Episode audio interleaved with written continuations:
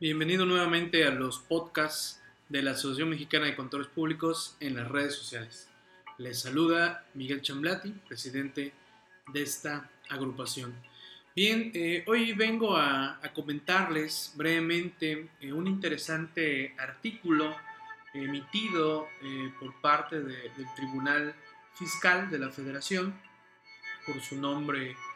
como lo conocemos, abreviado. Es un documento denominado Las normas de información financiera antes principios de contabilidad generalmente aceptados como fuente del derecho fiscal. Eh, es un artículo que ustedes pueden encontrar en la página de la Asociación Mexicana de Contadores Públicos en redes sociales con su dominio eh, amcp.mx y en el buscador de la página eh, simplemente tecleen NIF fuente derecho y los va a emitir o los va a mandar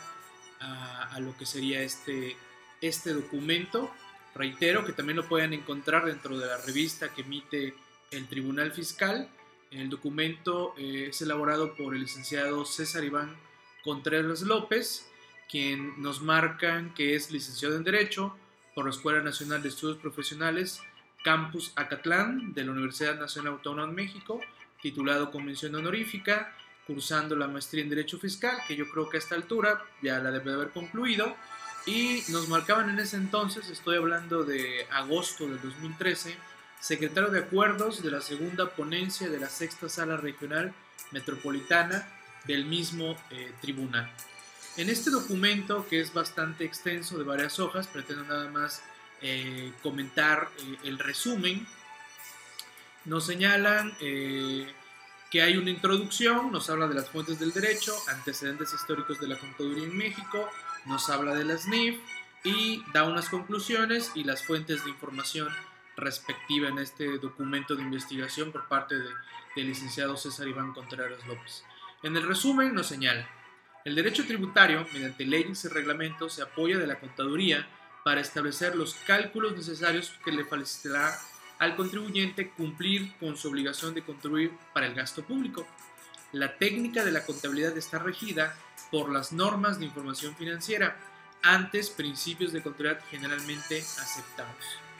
no son reglas o normas de conducta obligatoria, sino son bases de una técnica como es la contabilidad que resulta auxiliar en el manejo mismo de las empresas, es decir, como un método de evaluación propio de las empresas que aporta resultados uniformes y que permite exámenes de comprobación de seguimiento aconsejado. Consecuentemente, las referidas NICs sí son fuente material del derecho, pues son factores y elementos que pueden provocar la aparición y determinar el contenido de las normas jurídicas. Esto es así en razón de que las NIF pueden llegar a constituir antecedentes del derecho, prefigurando su contenido y encierran en potencia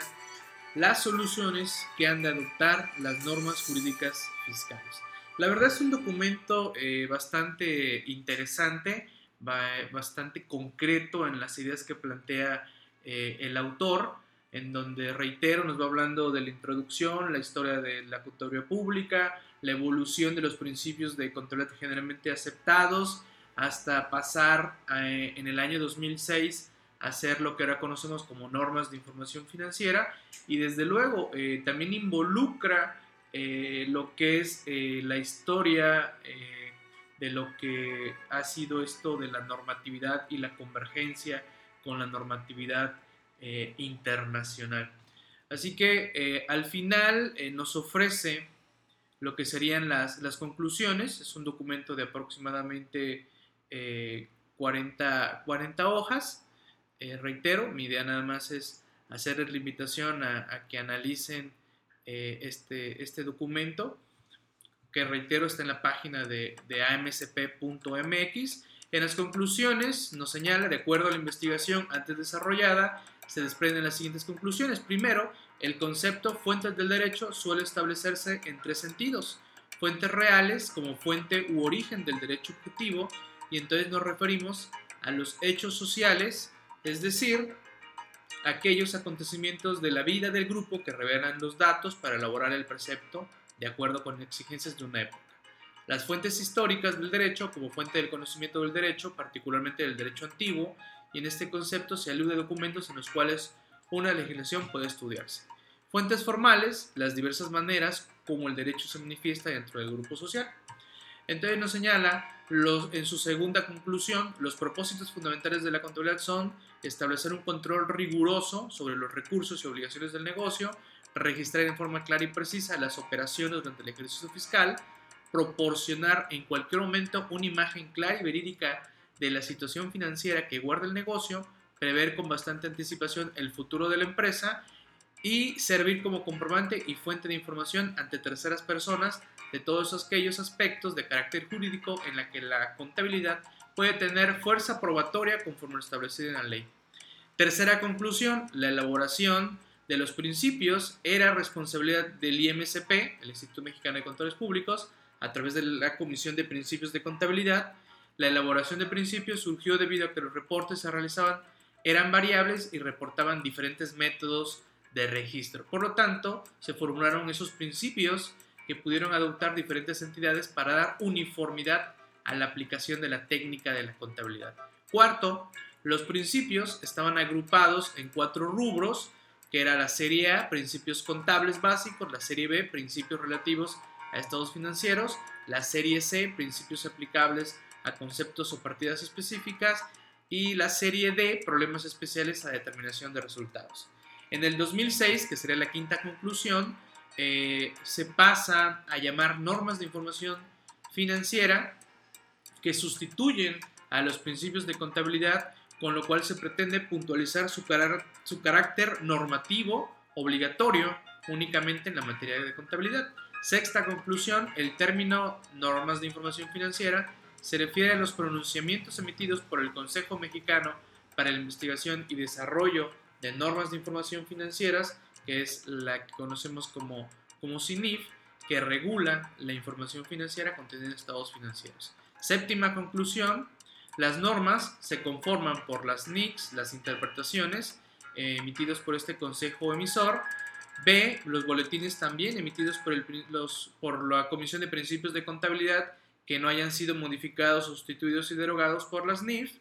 y también eh, por la normatividad internacional, las NIF, aplicables de manera eh, supletoria. Octava conclusión, estas normas no son reglas o normas de conducta obligatoria, sino son bases de una técnica como es la contabilidad, que resulta auxiliar en el manejo mismo de las empresas, es decir, como un método de evaluación propio de las empresas que aporta resultados uniformes y que permite exámenes de comprobación de seguimiento aconsejable, más no obligatorio. Tan es así que no existe normatividad alguna que prevé una sanción por la no aplicación de dichos principios. Interesante esta, esta conclusión, que ya lo hemos platicado en otras intervenciones sobre este carácter eh, normativo, más no coercitivo que tienen las, las NICs, pero sin embargo eh, con toda la,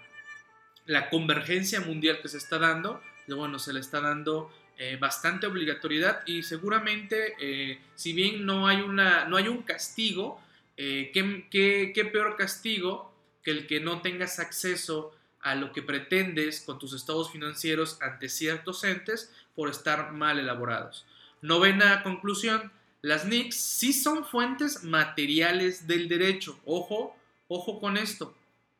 pues son factores y elementos que pueden provocar la aparición y determinar el contenido de las normas jurídicas. Es decir, la norma jurídica puede traducir en forma más o menos perfecta el contenido de alguna cuestión técnica contable contenida en las normas de información financiera. Esto es así en razón de que las normas de información financiera son en realidad ajenas al derecho. Sin embargo, pueden llegar a constituir sus antecedentes prefigurando su contenido y encierran en potencia las soluciones que han de adoptar las normas jurídicas fiscales. Ojo con esa, esa cuestión que también por ahí mucho se ha hablado de, que pues, en breve eh, las leyes eh, fiscales, mercantiles, civiles, eh, van a hacer referencia hacia la normatividad contable, ya se anda hablando muy fuerte de ello. Entonces, cierra esta, esta conclusión, esta conclusión novena, en este documento, reitero, eh, publicado en las revistas que emite el Tribunal eh, Fiscal de la Federación, como lo conocemos por su nombre eh, abreviado, y por un documento del licenciado César Iván Contreras, que en su momento, en esa época, seguramente ya de estar en un cargo superior, secretario de Acuerdos de la segunda ponencia de la sexta sala regional metropolitana del mismo tribunal. Así que pues interesante todo esto que, que ha ido surgiendo con la fuerza que están adquiriendo las normas de información financiera. Me despido y nos estamos saludando en una próxima intervención en estos podcasts de la Asociación Mexicana de Contadores Públicos en las redes sociales. Gracias.